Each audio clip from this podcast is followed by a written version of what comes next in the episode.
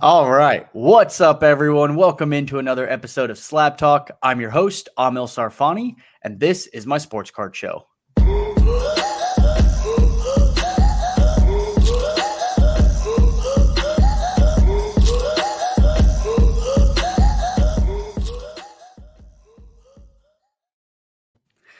All right. Thank you so much for tuning in tonight. It's a little late night episode. I'm going live for the first time actually on my YouTube channel. Uh, and I'm excited for the topic that we're talking about. I've taken all kind of weeks since the news has come out uh, to think about it, and I've brought on an awesome guest to talk about it. Today's episode, we're going to be focused on the massive news of Fanatics uh, striking a licensing deal with the MLB uh, to start producing uh, sports cards after the Topps deal expires in 2025.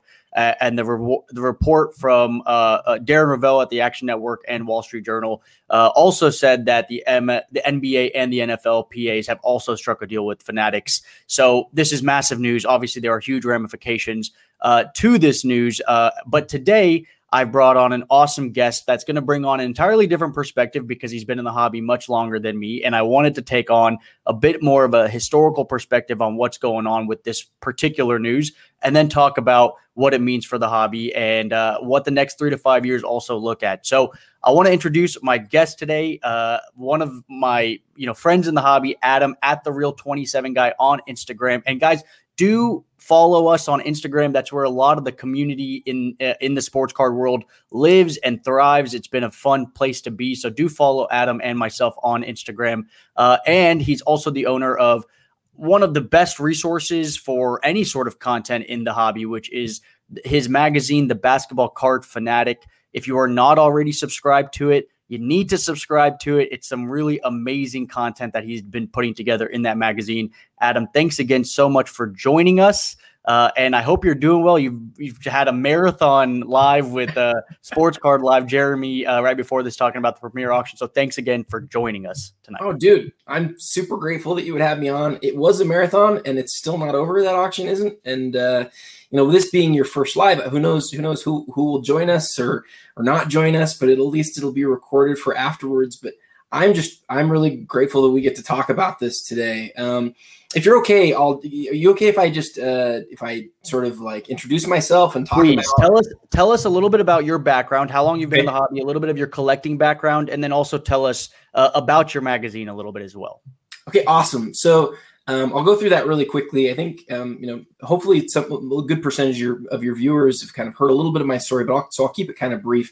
Um, I'm 38 years old, um, husband, father of four. Uh, definitely, like that's that's where my most of my life is. That's where like all my priorities and, and important things are. And besides that, I have work and basketball cards.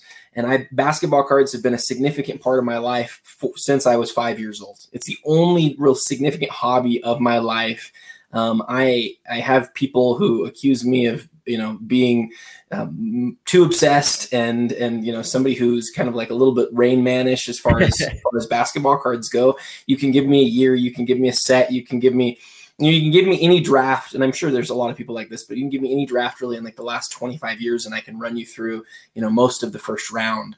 Um, I worked at a card shop for seven years here in Salt Lake. Um, I paid for you know the majority of my college education, both my degrees, by flipping basketball cards, um, and I have you know I've got a, a, a pretty i have got a pretty nice collection, and I really like started that with a couple hundred dollars, um, I, I should say a thousand dollars, and and have just bought and sold and traded and sort of moved my way up and created this awesome this awesome collection that I love. And you know, I love I love basketball cards. I always say that that it's the greatest hobby in the world because it doesn't matter if you have five dollars a week in in um, you know budget or or uh, you know twenty thousand dollars a week. You can always have fun in our hobby, and so you know, I started a podcast like five years ago. It was the first basketball card podcast. I still do it about once a month. It's called the Basketball Card Podcast. And I started it because I wanted smart people like you who were far better at producing things like this to give us content. And you know, now we have that. But when I started it, we didn't we didn't have any of those things. And so I'm glad for how it's changed. But what's interesting is as we've seen this change over the last um, you know, over the last three, four years now with content, we we now don't actually have as much awesome written content.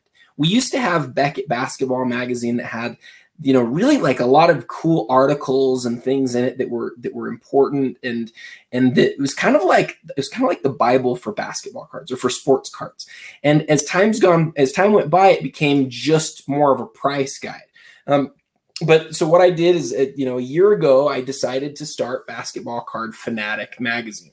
BCF is a is a monthly magazine that's for basketball card fanatics. That's why it's called the Basketball Card Fanatic, not because I'm the basketball card fanatic, but because it's designed for basketball card fanatics. We issue digital and uh, now hard copy magazines uh, each month, which is it's it's a struggle to to put them together each month because it's so much information. I think when people think of the magazine or think, of a magazine, they think, oh, it's probably just a few pages or it's this or that. Each magazine on average is 30 pages in length. They're really long. They're a lot of work. Um, but but guys, they're they're I, I I just love it. It's the it's the coolest thing that I've been a part of. Each magazine has three to four community pieces um, where you know members of the community provide something that is that is that they're passionate about. It has indices. It has one big interview from you know industry leaders, basically anybody who's a big name in the hobby. Uh, you know, and some and, and especially big names that we don't hear from very often. Those are the people we want to we want to interview and every issue has you know some really cool important iconic card on the cover and that's especially cool when it comes to the to the hard copies because you don't know what you're going to get. You get this you get this magazine in the mail and there's a card on it that that you probably know and, and think is cool. So um, more important than the magazine being long though the, the, it's very well written. We have a phd on staff who's the associate editor and i'm the editor in chief and you know we we are distributing to people who are putting it out on their office or at their office. You know they're putting it out on the coffee table where, where people can you know have have a have a conversation about cards. They open it up. They see the indices. They read these cool interviews. They see these huge numbers and these really cool looking cards. And um, you know it's uh it's it's got an article about about why cards are art um, in usually in every in every issue. And i think it's the best basketball card magazine ever made. I realized that in 2021 um, you know magazines are not the medium of choice. What you're doing is is the medium of choice. People want you know the, the content to enter in their brains easier and more passively. Um, but I still think there's a wonderful place and an important place for magazines, and uh, we we love doing it. It's it's a blast. I love doing it. I've had a lot of three and four o'clock nights. You know, if three or four, 4 a.m. But uh, but we love doing it. And i'm and i am you know i'm just still obsessed with basketball cards 32 years after i started collecting. So um, thanks for letting me talk about the magazine and a little bit about myself too. So one of the reasons I love talking to you is one, you have a very different perspective because you've been in the hobby so long. I've only been in for about 18 months and uh, I totally understand how obsessed you are. I, I, think my family, everyone thinks I'm going a little nuts with how crazy obsessed I've gotten over, especially basketball cards, because I'm a big basketball fan myself. Uh, and your magazine, uh, like it's not just you know we we're not affiliated. I don't make any money off this, and and I, I genuinely love your magazine. I think it's going against the grain because everyone is doing things like podcasts, and you had a podcast and still decided to do the print magazine. Uh, I think it's a great service to the the industry to keep the collectors kind of stories alive and keep that history alive because the history of sports cards which we're going to get into because that's a lot of what we're talking about today is so important to the hobby and those who have been in the hobby for a long time. In fact one of my favorite cards i've picked up in the last month i would like to give you as the tribute because i read an awesome article and i knew about the jambalaya set before i read your article but going into it and actually reading a full article about the jambalaya and how rare they really are, uh, and talking about the design of the set, really sparked something in me. So when I saw the Tim Duncan jambalaya uh, at the National, it was one of those where I was like, okay, this is the spark I was kind of waiting for as I walk around the National. And I want to thank you for that because it's honestly something that came out of reading the article in the Basketball Card Fanatic. So thank you. Well, that's, I mean, that's one of the greatest rookie inserts ever made and that one that you own that you own there in, in your hand. I mean, that's that's just a great card, and and um, and congratulations on it. The one thing, the other thing I want to respond to that you're saying about that is we all have. I talked to Jim Beckett about this um, last week. We all have this like some of us have this natural propensity to be um, more obsessive than we should be and and i think you know everything you just said i feel those things in myself too. There's times where i just get too obsessed that it may even not be healthy. And so what i want to do is like just say let's all enjoy the hobby. Let's love it. Let's be passionate about it. But let's also remember what things are most important. And it's not basketball cards. You know it's great. It's a wonderful hobby. I, I, love it. But um and I and I, I call it the, the the the basketball card fanatic for a reason, right? We're fanatical, but uh, but let's also remember that it's just cardboard at the end of the day. Absolutely. And that's a good note, you know, and, and I think that's absolutely something that we all have to remember, especially when we're spending a ton of money and stuff in the hobby. So, uh, absolutely. And speaking of fanatic, let's get into that massive news. I mean, this news when it came out was so insane. So I'll recap it really quickly again for people at the top of the show.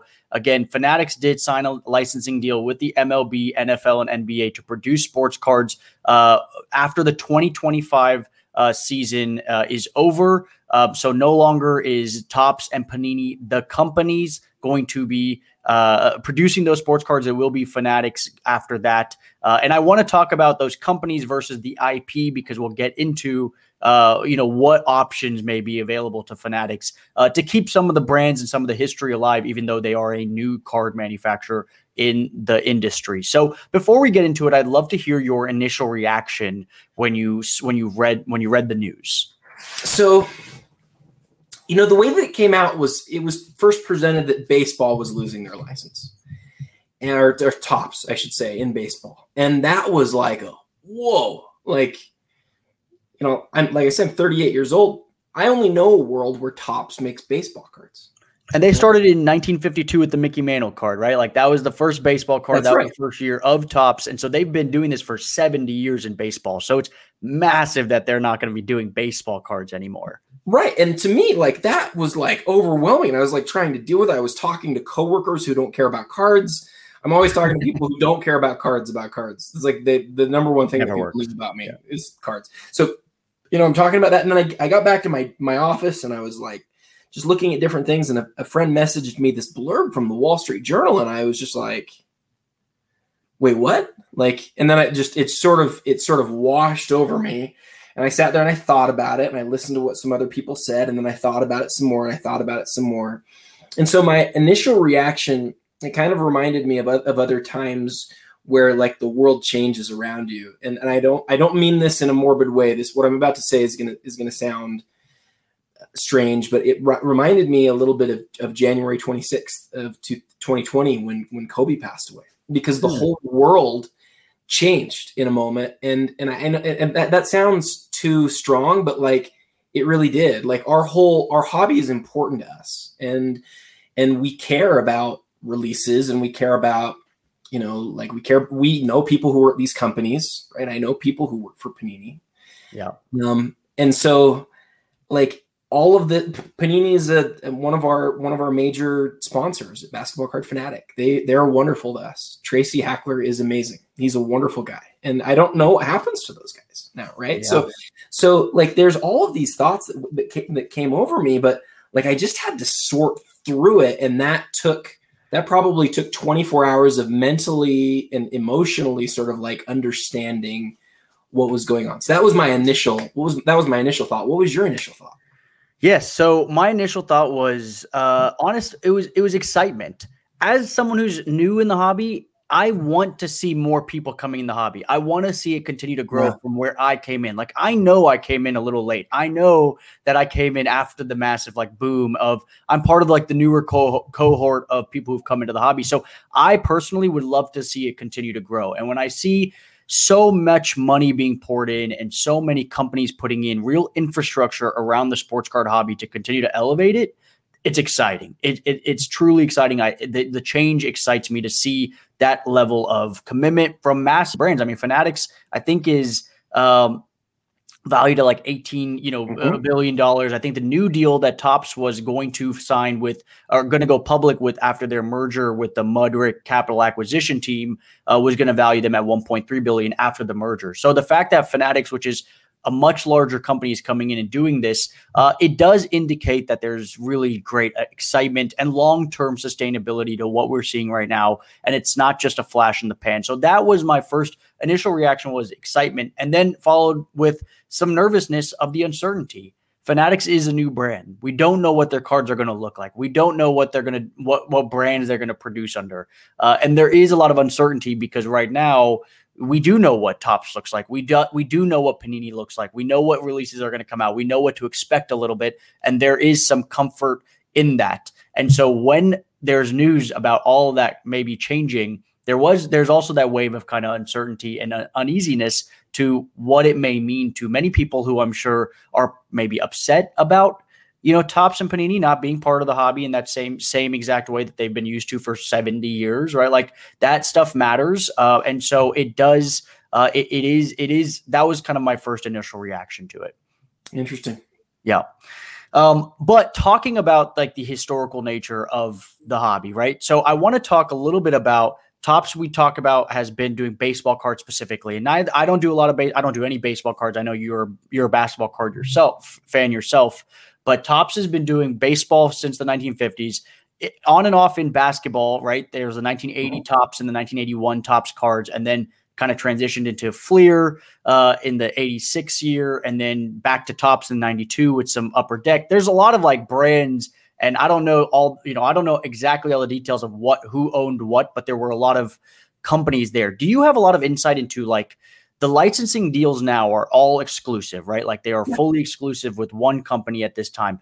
Back when there was Topps and there was Upper Deck and stuff, was were those exclusive? Did Topps own Upper Deck at least in basketball to be able to do that? Did Top like how do you know how those yeah. exactly worked? Yeah, I know. So let's let me let me address one quick thing first, and then come back to that question.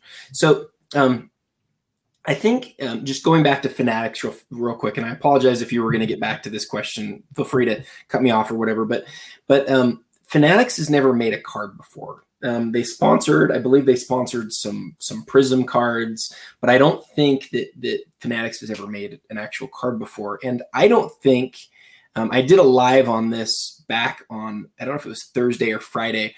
I don't believe I don't believe that Fanatics will will actually create brands. Um, they might. I wouldn't be shocked if they did, but I I will be really surprised if Fanatics doesn't actually end up buying um, a couple of these companies. Or so there's three big companies really. There's there's only like three that really matter. The three are I think number one is Panini. Yep. I think number two is Topps, and I think number three is Upper Deck. And I only think th- three is Upper Deck because you know Upper Deck hasn't done any basketball um, for a while, and um, I-, I, think about it mainly from a basketball perspective. You know, I know they've had hockey, but um, but I you know I don't um, I don't know if if if uh, Fanatics will go for any of these in particular. But the way that I think about it is, you need chromium brands, and you need um, high end, um, you know, like uh, patch autograph type brands. And so when you think about that, I think like I think the thing that makes the most sense, and and like again, I said this, I said this a couple days ago. I still I think that it wouldn't it would be shocking to me if Fanatics didn't purchase at least one of the three companies, and it wouldn't be surprising to me if they bought two. And the two that I think that they're likely to buy are Topps and upper deck because I think with Topps, what you get to do is you then get to continue the chrome and the finest and the and the Bowman chrome, and you get to you know you get to to do those. And although we would miss Prizm, you know, Topps chrome really takes the place of that. Right. Um, and then with Upper Deck, you get to bring Exquisite back, and then you get the deals with Jordan and LeBron. And there's not too many guys that are exclusive to Panini that feels like they're so closely associated with Panini, like Jordan and LeBron are with Upper Deck, that you wouldn't get them. You know that you wouldn't get them too. So, I, my guess is that, that that's what they'll do. It wouldn't be terribly shocking to me if if they did that. Um, and then they didn't actually make their own cards. So um, you know, I'll, I'll jump into your next question first, but I wanted to I wanted to say that before. Well, let's stay on that. let's stay on that. You already brought it up. This was going to be a question later on, so I'm glad you brought it up. Let's Sorry talk about, about that. No, you're totally good. This is this is how this works. I'm I, I, I like jumping from places, and I'm totally comfortable doing it. okay. So when it comes to what Topps may do in the next three to five years, because that's really what we're talking about here, right? They made the first move of getting those agreements into place, and now the discussion becomes what's next for Fanatics. This is obviously not their last move, and you're right; they've never produced a sports card in the past. Now, I also agree that would make a ton of just intuitive sense that they buy Topps or Panini or Upper Deck to bring on one of you know those teams, those designers, those that that sort of history that allows them to start with their front foot forward because I think that's uh, that's important for them and that's important for the hobby. Like it's important that the first few cards that they come out with are hopefully maybe recognizable uh, and therefore they keep that attention because one of the things I think about, which I think that they could do as well, which is come out with their new brands. I would actually be surprised if they didn't come out with something new and innovative to at least test the market with something that we maybe haven't seen before. At least that that's what I would hope for, honestly, is that they try something new just to see. I mean, it's you know, it's, it's like Panini doing the Prizm in 2012. It's like I want to see them try something that uh, is a little bit different than what we've seen, along with hopefully buying Topps or Panini. But do you think that there's like what do you do you think they come out with their own types of cards i mean have you thought about some of the innovation that they could potentially bring into sports cards that we haven't quite seen kind of like the rpas of you know when exquisite came out or is there something like that that fanatics could do to make a real splash when they take over i think fanatics will have several really important innovations I think the biggest in- innovation um, that they'll have will um, be alongside um, their their current distribution model. Um, and so that's not exactly addressing your question because you're talking about innovation within the cardboard itself. No, we're going to talk distribution too. I think it's a fascinating topic. So go into it because I want to talk about distribution as well. But well, a company like Fanatics is 18 billion dollars for for a couple of different reasons, and I'm not totally an expert on them, so I'm not going to speak to those things directly. But but what I will say is they haven't made cards before, but they can easily purchase these companies that, that are perfect at making those cards. And so, um, you know, I do think that there will be innovation in terms of how we get the cards, in terms of where where cards are delivered. Um, you know, can you imagine card shops existing in stadiums during games? People yeah, are cards. Point. Can you? Can, there's there's there's a million things around that that are that are interesting. Um, I don't know what their what their thoughts are, but the fact that there's so many things to get into, and I'm not going to try to bring them up all right away. But but as far as innovations in the card world, um, I wouldn't be surprised to see some real innovation around um, you know, digital cards, mm. um, you know NFTs and and things like that. But as far as the cards themselves, you know these little pieces of cardboard and what we have on them, I actually think the companies that we've had, all three of them, have done a fantastic job. And I think Panini uh, has has really like led the way. Ironically, has led this way into this this incredible boom, and we have to give them a lot of credit for that. I, I think there are people who think that it's despite Panini. I don't think so. I think Panini's done a fantastic job, um, and and really helped us to get to get where we are today. But I don't think that uh, that Fanatics is going to be able to really top that in in some really measurable way. They might they might do their own brands and have their own names, but I just don't think they need to do that. They put the name Fanatics on the back of the cards probably, and then still have. I think I I just think I think they're going to buy Upper Deck and Topps, and maybe I'll be wrong on that, but I feel I feel like I feel like that makes a lot of sense, and it it seems like to start over, like you know, going back to your question that you asked earlier, like if you if creating new cards is really hard. Yeah. Um, it's really hard. And companies like Panini really struggled with it for a while. They took over in 2009 and they didn't really make anything until 2012 that was really remarkable. Um, National Treasures, you would argue, you know, the first year with Steph um, was a great product, but I think that's great because of who Steph is. I don't think the yeah. original National Treasures was that great. I think the the best decision that Panini ever made, the one real great moment they had in those early years was the 2012 Prizm, and that that changed. You know, that changed everything, but that took them years. Why would Fanatics do that when the brands already exist and they could just buy those brands? Yeah, I guess it's to have their own version of the 2012 Prizm, right? Like that's going to live mm-hmm. in infamy because of what it did to the hobby. And I would imagine a company like Fanatics tries to do something like that. It would make a ton of sense, even if it took them a couple different, a couple years to get there after the 2025 takeover or whatever it may be, or whenever they start. I know that there's like this thing they can start producing cards without the lights, without the logos, uh, uh, I guess in 2023 is what I read, but really after the 2025 season, they can start licensing the actual uh, uh, league logos. Um, but I did hear in your live how much appreciation you have for Panini and what they did with the Prizm product. Can you talk about specifically like w- what did you love about that so much? Because you do speak very highly of Panini and what they did for the hobby. Can you talk a little bit about what that kind of was for you and why you have such a positive view to, towards Panini? Yeah. So um, one is just because of the growth that we've seen while they've been the leader. Um, I think you got to give them a lot of credit there because they they were the ones making cards and people were spending a ton of money on them. Yeah. Um, and uh, you know, as I look back at the early years, again, I think they made they, they originally purchased um, is it Donruss who they purchased here in yeah. here in America, and then they were able to make Donruss and playoff type ca- cards. Um, and you know th- those did okay. They had things like you know totally certified and things like that that were all right.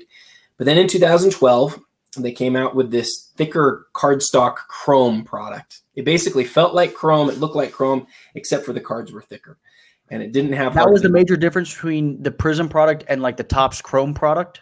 To me, the, the first thing that I noticed when I opened them was the the cardstock was thicker, but other than that, it looked like chrome.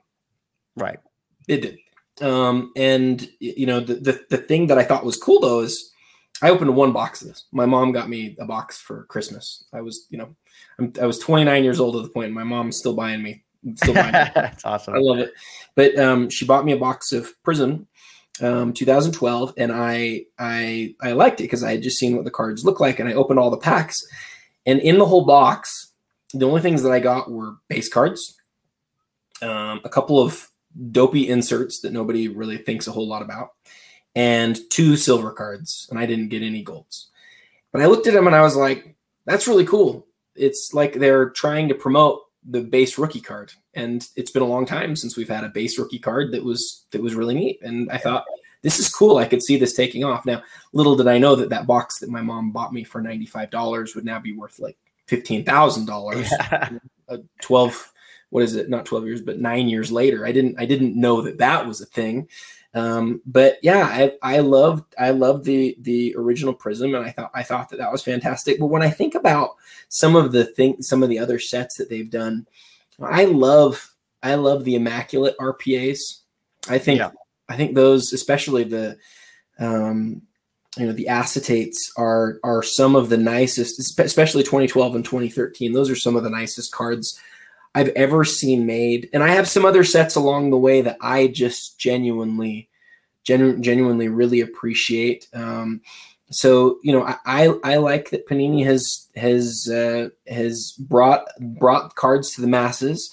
Um, that they gave us Prizm and and and a new era, um, and then that they were here and did a did a good job during during the boom. And uh, and like I say, I think I think they've done a fantastic job. I like Noir. I like National Treasures. I like Flawless. I like Immaculate. I like all of the products still. And um, I, I, and some people say, well, Nat, Nat posted about this. He said, you know, I would like inserts that are rarer, and you know, he, I, I want them designed in a certain way. There's some design elements that are lacking for sure. Yeah. Um, but I understand why that is too. You know, design's hard, and um, there's some things that that make it harder that I think people don't really understand, and uh, and I've talked to, to, to those guys a little bit about that. I just think they've done a really good job, and I, will look back at the Panini era with with fondness, and um, I'll be sad again if unless unless they get purchased by Fanatics, I'll be sad when there's no more Prizm and there's no more Immaculate. That'll be sad for me. Yeah, you know, I have a, a, really soft spot for Prizm and Panini as well, just because that's what I started with. Like those were the cards I was first looking at, and so I it will always have a soft spot for me because all those products that you just talked about are all products that I chase now, and uh, for players that I love, I do believe that they were also during, you know, they were the producer of NBA cards during a time of Luka and Giannis. And I do think that has a major factor in it as well as the players that are playing during that era, right? Like Fleer is really big because that's MJ's like rookie card, you know, like that. That's why it's big. I do believe the player almost determines what's going to be big, and whatever whoever was producing those cards during that time, really like that's what it's going to end up being like. So I do think that has a lot to do with it.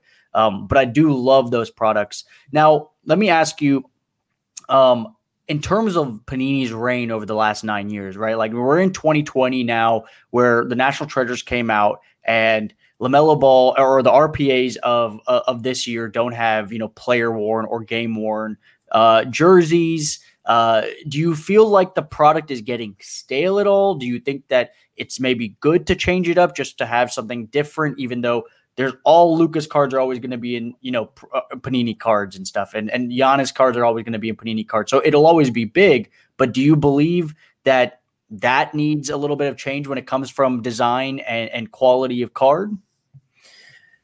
I'd have to look back at this most recent year. Um, I'm not um, I'm not super familiar with the the last year in terms of design and style, and I I'm kind of one of these weird collectors that generally doesn't collect things the year that they come out. I usually sure. wait a year or two and decide what I really like. Um, and the reason for that is I, I used to be like a rookie chaser, right? You'd be like, you'd think, oh, this guy's going to be great. I need to get him right out. But I kind of realized there's so many rookies that, you know, it might make more sense for me to, to wait and to decide what I really like. And then when I know what I really like, I'm going to go big into that, big into that thing. So I don't know if I have a great answer for that.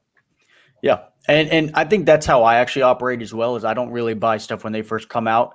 I do think there's a lot of risk when it comes to these guys. And so I do want to see them play for a couple years just to feel out how they're progressing. And so I'm not necessarily buying LaMelo Ball cards, but I know there's a lot of, you know, uh, anger towards the fact that the RPAs, the National Treasure stuff, doesn't have player worn or game worn yeah. jerseys in it. And I and I get that. Like that kind of makes sense to me. me like you're you know, it does make sense to me. And that's where I'm like, you, you know, I, I, do think those things are important. And like Flawless, I think Flawless is an awesome set. The set, the cards are some of the cleanest looking cards, and all the RPAs, all the all the patches in them are all game worn and player worn cards. So again, they're doing it. National Treasures just happens to be the one that's the most popular, and it is there in other sets. And so I, I am curious about that. But um, I think the other piece of this is let's I, I want to talk about the distribution side of it as well. I think that's a really interesting piece of it because obviously there is this arbitrage when it comes to distribution of sports cards right now where the Panini manufacturers are making it, and then there's distributors who are buying it and card shops that are buying it. And at this point in time, they have to have very, very large accounts with uh, uh, with them to be able to get those cards. And there's this massive arbitrage where you see lines outside Target to get these types of cards because of the way they're distributed and purely because of the way they're distributed, which causes this arbitrage. I don't know if that's like the best way to do it. I don't think that's necessarily healthy for the hobby for grown men to be standing outside. Like if those retail, if the prices were all similar when you get them, then that wouldn't be necessarily the case, maybe. Do you think that that distribution channel changes, and do you think that needs to be changed uh, when it comes to buying and selling sports cards? Yeah, you're. This is this is the biggest difference that that that I think we'll see. Um, you know, you're. I, I, didn't ever really understand what distribution was until I started running a, a, a magazine company. Right. Um, we we have issues that we need to distribute to people's homes we have digital issues that we need to distribute via email. And I will already tell you right now, just like let, getting people to know, you know, that the magazine exists and that um, that that we that we want them to buy it, like is really hard. And then figuring out how to get it to them is really hard. And so you'll have somebody who who's like after we send it to the printer they'll be like hey can i can i get this or that? And one issue here or there will throw us off. I tell you this because like distribution is hard for every company and and figuring that out requires experts and and and so it's not actually shocking that panini hasn't done it perfectly or that you know upper deck or Topps haven't done it perfectly. It's it's been done this way for a long time and it's difficult to get it right. But as i understand fanatics really has distribution figured out. Yeah. And so if if that's the case then then the thing that you realize real quick is what if they could make a way excuse me, where they could um, figure out how to distribute these cards, these cases, these boxes, whatever else, directly to consumers in a way where they could cut several parts of the the middleman out. And it's it's not difficult to understand like that should be possible.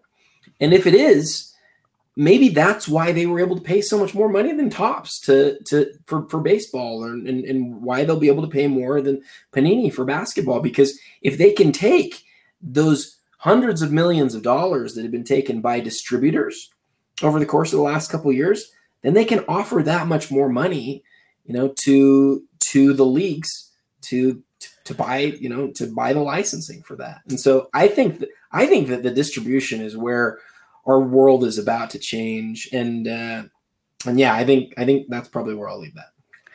Yeah. And i think the other piece of that, that of this that's important is that the new entity that's being formed from what i'm reading does include ownership stake for the players unions and I think that's also really interesting. And I think that's actually healthy because it incentivizes the leagues to continue to partner with these card companies to continue doing what they're doing. And maybe that's why it gets cooler. And that's maybe where some innovation happens because there's money behind it. There's reason behind it to push that innovation because there are real dollars at stake for the players and the leagues that are now a part of it. And you've already seen what NBA does with Top Shot and things like that. You see what mm-hmm. they do when they've got a real kind of financial incentive there. And I'm I'm curious as to what your opinion on is on that as well. Do you like that's obviously a different piece of it. Panini, you know, players unions didn't have a stake in Panini when they were producing cards. That's going to be different now going forward. I think your talking points here are all really smart. Um, I think distribution was the key one, and I think the ownership is probably the, the, the, next one. So I would have asked this. I would have asked the same question, and I think you and I agree. You know, if you think about it, it's it's like it's really simple do people work harder, you know, because they're going to get money or they're not? Like they're going to work harder for you if they if they own a stake in it. Um, and so, you know, when you think about like like key moments in in in the league, what happens when you know Giannis next year, who's a card collector? We know he's a card collector. What happens when the the year is the you know going along and he has a moment where he gets to the end of the game and he goes by and he picks up a card that has been sent to him by Fanatics, and he he picks it up, he signs it on the camera, he talks about it, and he puts it down. You know yep. what what what are what are what are um, fans going to react to, to that? That is going to change everything. And because Giannis owns part of this company through the Players Association, he has an incentive to do that sort of thing. Players have an incentive now more than they ever have to pump carts and that is a new world. Imagine that you know the new rookie next year, Cade, Cum- Cade Cunningham, comes out and he says, "Check out my card that just sold for fifteen thousand dollars on eBay," and he's comparing it to so and so whose card just sold for for twelve thousand, and and they they start back they start talking about it. Imagine if when when we talked about mainstream, and we're far more mainstream now than we were last year, twenty four months ago, or whatever. But imagine how mainstream we can really be if the players buy in. Not just like a, a player here and there, but if they talk about it in a place that's not just Instagram or something. They talk about it in a in a game or in a place where they can really actually change things. Um, you know that that changes everything. It's a fantastic point. I mean, you see what the celebrity type of uh, you know piece of it does to the hobby when you see guys like Gary Vee and Adam Lefkoe and just massive people out there that are in car Steve Aoki, you call it whatever, you know, there's a ton of celebrities that are getting into it now. And then you add in the players, and that's real legitimate, you know, real legitimizing kind of uh, addition to what we're already feeling in the hobby. That's a great point. Uh, and I, I, think that's that's a fun piece of it to continue to grow the pie here. At the end of the day, we want to continue to see the pie grow both domestically and internationally. And I think this is a really fascinating way uh, for that to continue to happen. Um, one, I do want to ask you in terms of Fanatics now owning all three leagues, do you feel like there's any sort of is there part of you that it gets a like a little bit of like a sick feeling that the fact that there's like this massive exclusive that they they have all the leagues now and there's no com- competition when it comes to producing these cards. Is there any part of you that has any apprehension with that sort of idea?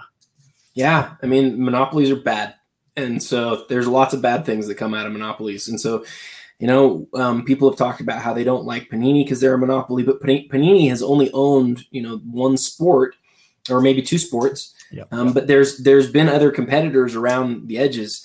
Now it feels like there's going to be a company, you know, and that's that's a big deal. It's uh, it it it, it does make you nervous, um, but again, where I am somebody who who really doesn't buy the cards in the year that they come out, I, I sit and I wait for it. Um, my hope is that we just don't have a situation. Like I said, I hope we don't have a situation like we saw back in 2009. Now, back in 2009, um, we had this this company that we all thought of. Most of us thought who were in the hobby as this, you know, European um, sticker company and um, and so they came in and we were like, hey, what are they going to do that's going to be really cool?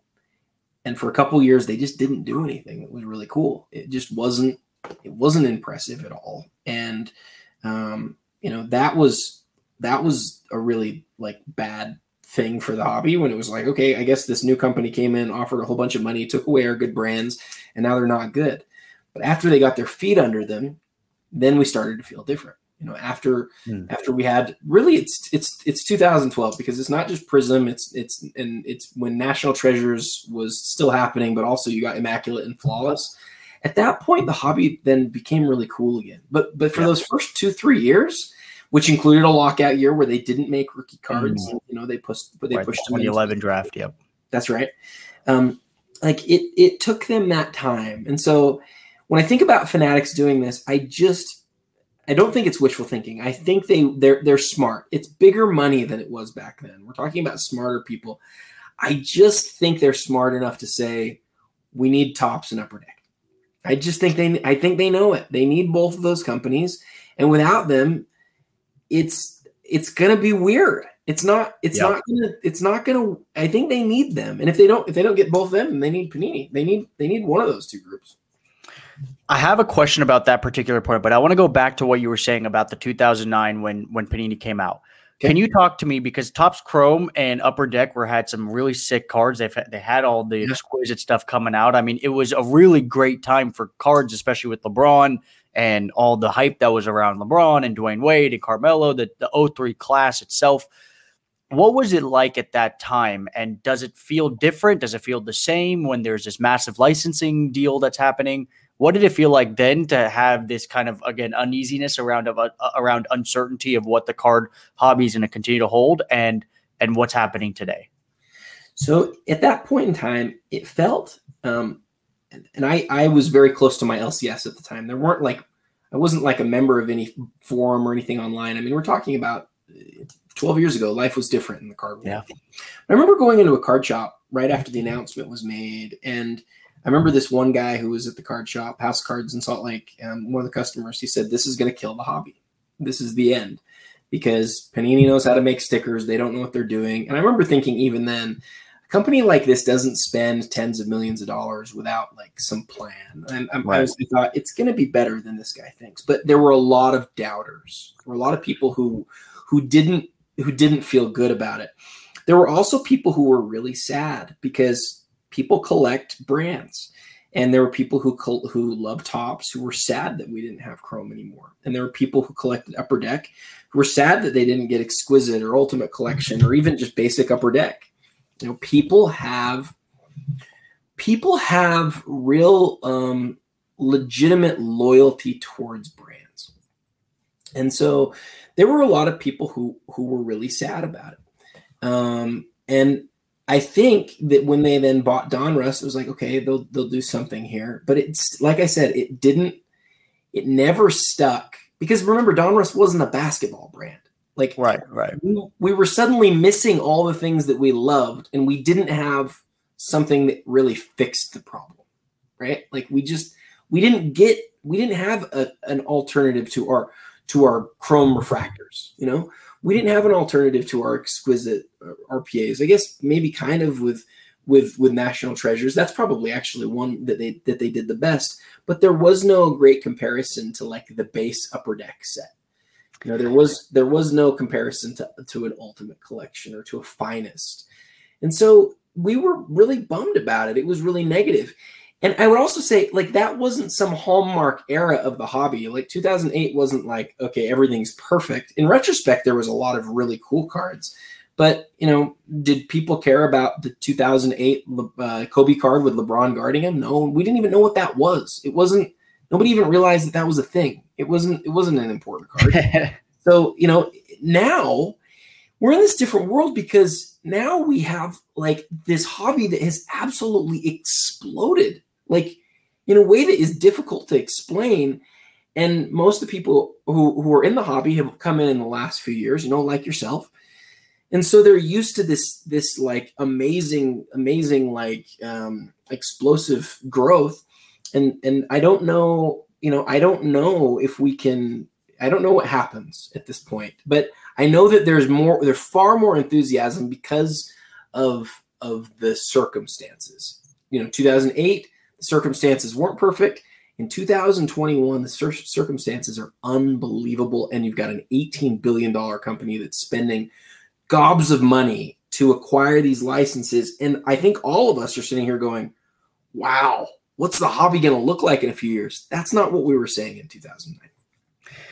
Yeah, and you know it makes a lot of sense because when you look at like Steph's year, the cards are not there's not a ton of great options, and it's sad because Steph is going to go down as a legend in the game, and there's honestly not a ton of great stuff Steph cards. Like I go try to buy Steph, and they're super low pop, and there's not a lot of great options. Even the ones that are really popular, in my opinion, don't look that great. Uh, and so you're right. Like there's kind of those missed years uh, of uh, really cool cards, and so I totally get that, and I think that could definitely some version of that can definitely happen again.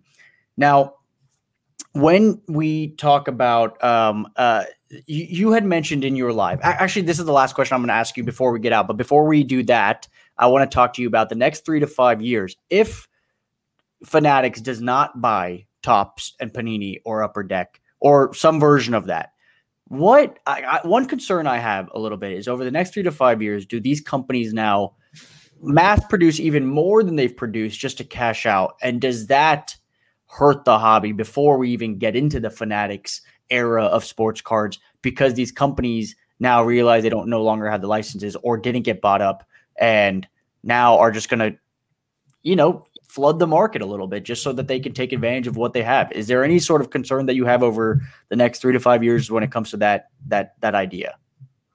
Yeah, I've heard a lot of people mention this, and I think it's a really good question. Um, I don't personally have a concern because I, I, do think that those deals will happen, and I think the signaling will be really. I think they'll, they'll these companies are going to talk about it immediately. Yeah, um, but let's assume that, like you said, let's assume that doesn't happen. Let's assume that Fanatics is that, that I'm wrong, and that Fanatics is going to go do their own thing.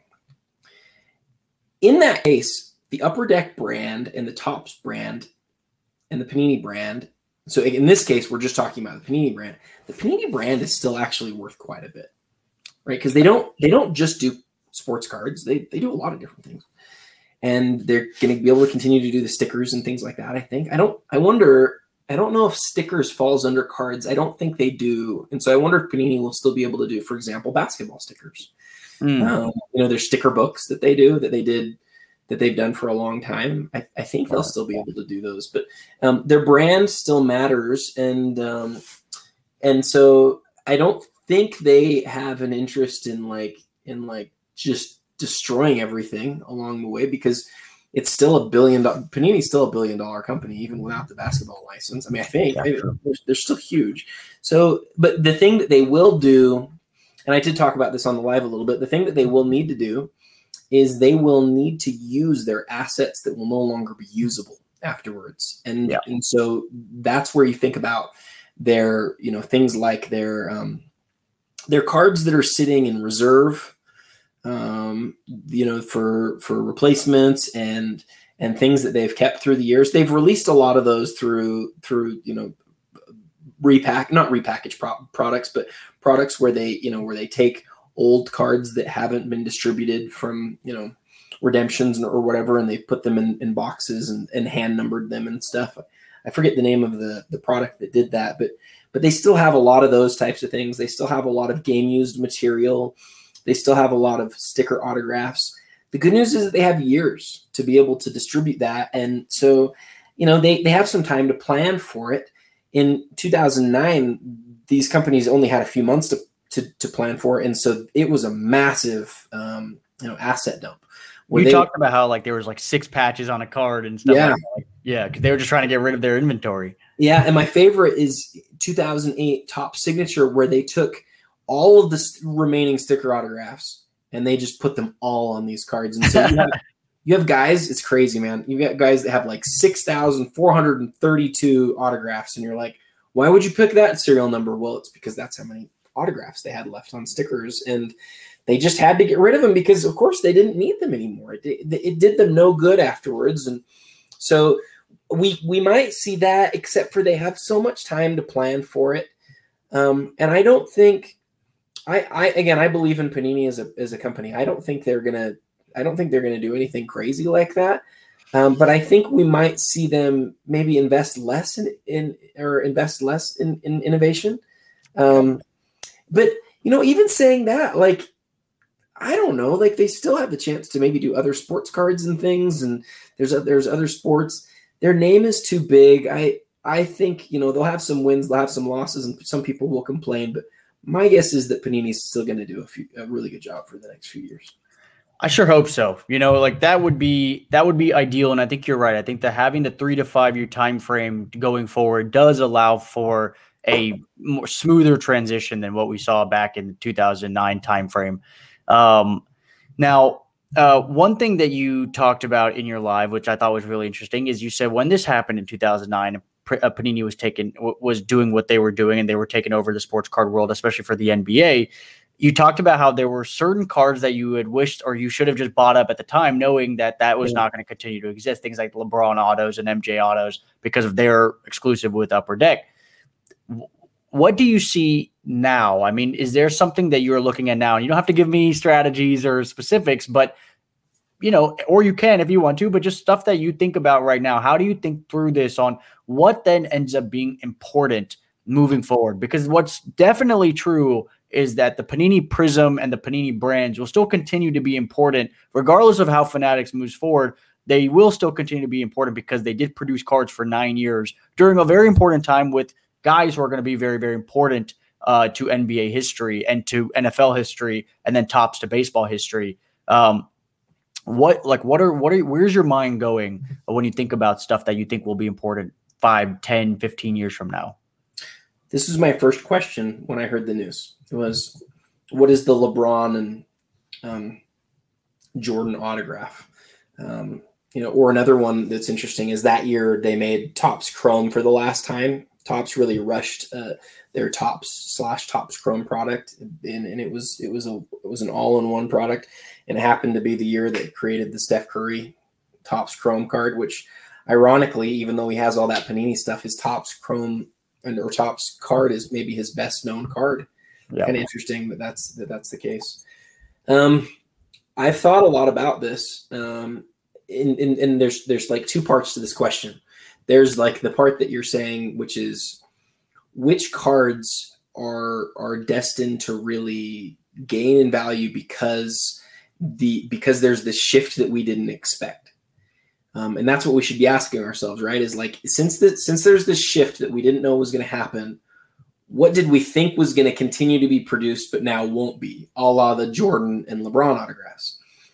And I thought about that a lot. I don't have any idea what the answer is. I really don't. Um, I, I, think I think that's a great question, and I don't I don't know.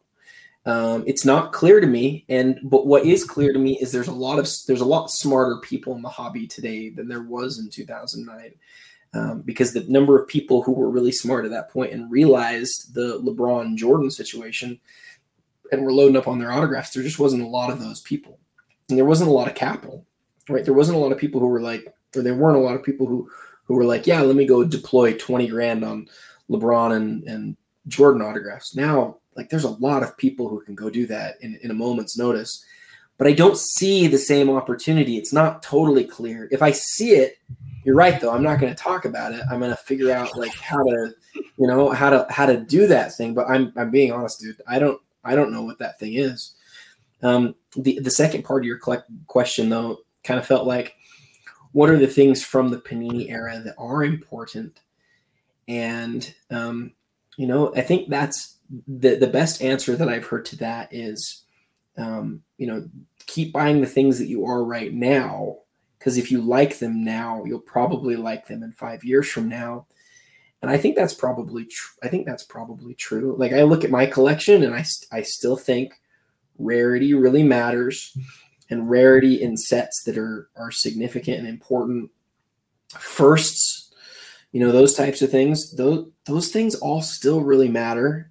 And so, you know, I, I'm going to continue to buy things that I think are things that I like that are from significant sets that are undervalued that are rare and uh, and i think as time goes by that'll serve you know those things will those things will work out i think that um i think that it makes me think about you know this is kind of interesting. It makes me think about like how we've gone on and on about how like the the high pop um cards would would would not retain value. I still don't believe they will for players that don't perform.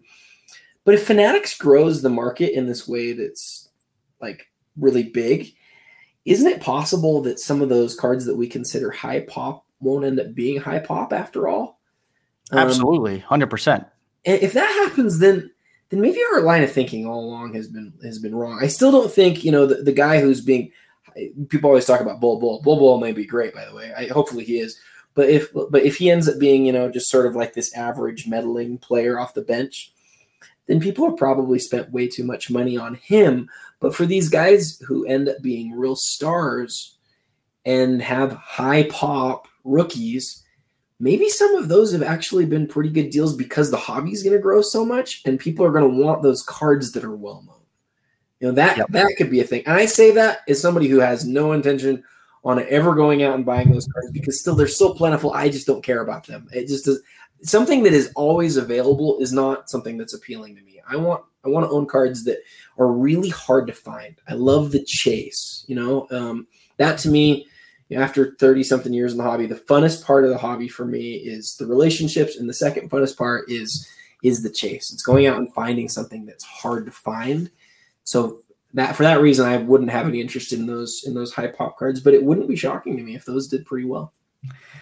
Yeah, I think it's a really interesting point. I think demand is relative. And if the demand and the pie continues to grow, then what numbers we're talking about right now, you know, obviously like the base Prizm stuff has 15, 18, 20,000 in PSA 10s, much less everything else that they have. Uh, but the silvers are around 2,000 for Luka and, and mo- more modern guys. And then the base Prizm stuff for guys like Giannis and the 2012 Prizm stuff is closer to 1,500 to 2,000 for those PSA 10s. And that's honestly not that much. And and you're right. I think that the key here, and this is something that I think about a lot too, when it comes to which cards are going to outperform other cards, is how deep people who find the hobby continue to go. Cool. And that that that's that's where my mind goes with it. Like if a lot of people stay surface level with it, then you're right. The Panini, the Prizm stuff that's very easy to get and very well easy to, to, to recognize will continue to do just fine because people don't know any better. Better, they don't actually put the time in to learn the more rare stuff because that stuff, honestly, as a newcomer in the hobby, takes like a shit ton of time to figure out. It yes. takes time. Like I'm only I'm 18 months in, and only now am I finding all the cars that all you collectors talk about for so so long now only now am I starting to learn about it after being in the hobby for so long and after learning all the nuance that the hobby really has to offer. And so I think that's a really interesting point about it. And I do believe the hobby offers people who are going to be obsessive about this a really cool avenue to express that obsession in the in the in the realm of rare rare cards and then my mind goes to things like inserts and yep. stuff like that i think that's really cool i do believe when we talk about sports cards as a potential art piece for people who want to show it off to their friends and whatnot, inserts become really interesting to me. And that's where my mind goes as well with it, especially when you talk about Jordan inserts being very popular and other inserts like the Jambalaya and, uh, you know, PMGs and all those sorts of things. Those are parallels, but those being very, very important to the hobby. So that's where my mind goes to it. I think it's a fascinating time for sure. Can I show you? So I have this. I'm, I'm only picking this up because it's literally in front of me. I, I, I had it on my basket, my uh, top the gala. The the gala the gala base set. I've just got like a, a partial set of the original of the original um, 2014 gala set. So you talked about inserts, and these these aren't inserts; these are base cards, but they they fit into this category that you just talked about, where like there are going to be people who look back at the Panini era and they realize that the majority of LeBron's career was in the Panini era, and they're going to say, "What cards do I need from from you know his his his Panini era?" And His some of them, days. what's that? His playing days, because you don't want to collect cards after he retires, even if Fanatics does continue to produce LeBron James cards after he retires. The ones that are important, like we've talked about, are like Kobe cards while he's playing, right? That's right. And Yeah. so, you know, I think people will people you the way you just said it, it was really wonderful. Um, the the hobby provides opportunities for people who who get really deep into it to to go have those chases, right? So that LeBron card that I just showed off, it's not that rare. There's 79 of them, and you will see one or two of them available a year on eBay now. Like it's actually like super rare that it pops up. Um, you know, fast forward five, ten years from now, which things, because there's a lot of rare things. There's a lot more rare things now than there were when, um, you know, when Panini took over. There's tons of rare things. Which rare things matter? And and is there is there actually going to be a time where the hobby really shifts to rarity? You know, where people say, "Well, I just care about finding the, the LeBron Gala card, and they don't care about the base Prizm stuff anymore." There's definitely a possibility of that, uh, and, and there might be some correlation with how big the hobby gets, and that I'm not sure, um, but I think that I think that it's just it's just a it's hard to predict, and I I don't think that that anyone's going to be perfect on this, but I I do think that I do think that it, it'll be interesting to see what happens. Definitely. Well, look, you've been with me for an hour. Is there anything else you want to add on this topic? No, man, I would just say that I think you're I think you're doing a great job on your show. You're you're one of my absolute favorite people for for doing this, and I I wouldn't have said yes if you weren't because obviously it was a long time before before I hopped on, but but all of us who are in this hobby together, I guess I will say this last thing. All of us who are in this hobby together right now get to experience what's going to happen over the next few years together. And and if Fanatics takes off the way that we think is possible, you guys will look back and you'll say, I was a part of the hobby before this other massive boom that, that has the potential of happening happens. And you know, you'll be able to say, I was one of the first people who had uh, a card podcast because there's going to be even more of them. And I'm going to still be the only person doing a basketball card magazine because there's no one else weird enough out there to do it. Trust me, it's insane. Don't don't even think about it. But um, no, I love it. I love I love that you're going against the grain because that's the kind of stuff that hey, sometimes that stuff really pops. And I think yours is yours your content. What's going to end up winning out is the fact that your content is. I mean, it's it's truly unique and beautiful, and I love what you're doing there.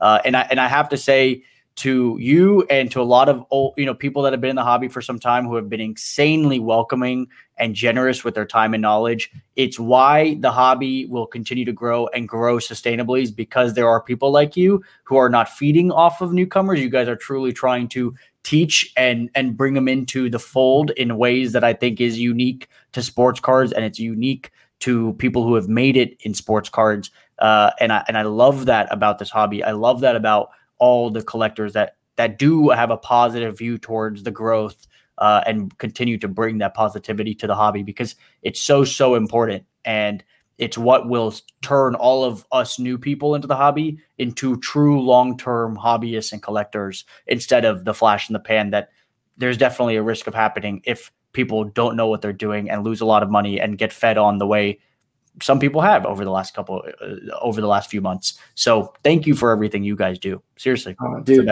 don't don't sell yourself short because you know you're you're one of the most positive people in, in the whole hobby. And think about the number of people who get to enjoy it because of this podcast that you do and the show that you do. It's dude it's it's fantastic what you're doing. And you know you're not alone. There's a lot of people who have been in it for only a year and a half two three four years that that have they have made it so much fun for kids. You know, I've got an 11 year old, and uh, and he thinks I'm old because I am old. I'm. But You're he old. sees, you know, he sees some of these younger guys doing things, and he sees his friends doing it. And a lot of us who tried forever, we were always like, "Oh, I want kids to be in this. I want kids to be in this." it took getting younger guys, you know, like you into this, uh, who who who've really helped, you know, turn this hobby into what it is, and and that's the reason that an 18 billion dollar company just just made this massive news is because we've had the um, amazing uh, amazing growth that we've seen young, amongst young younger people. So the hobby's in the best place it's been ever, and it feels like it's going to an even better place. So what an incre- incredible time to be part of it. Seriously, fun, fun times, insane time to be in the hobby. I love it. I love this hobby. Uh, stay on. I'm going to have a quick outro and then I, I want to talk to you for a second. But thanks again, Adam. I really appreciate it, guys. Give Adam a follow on Instagram. Again, being following these guys on Instagram, following us on Instagram is absolutely important just because of that's where the hobby and community lives. Give Adam a follow at the Real 27 guy. Give me a follow at the Slap Talk. Hit that subscribe button on YouTube. Leave a rating and review on podcast. I really truly appreciate the support. Uh, and thank you again. Get and subscribe to Adams Magazine, Basketball Card Fanatic. It is one of the best things out there. Thanks again, Adam. I appreciate you joining. Thanks, brother.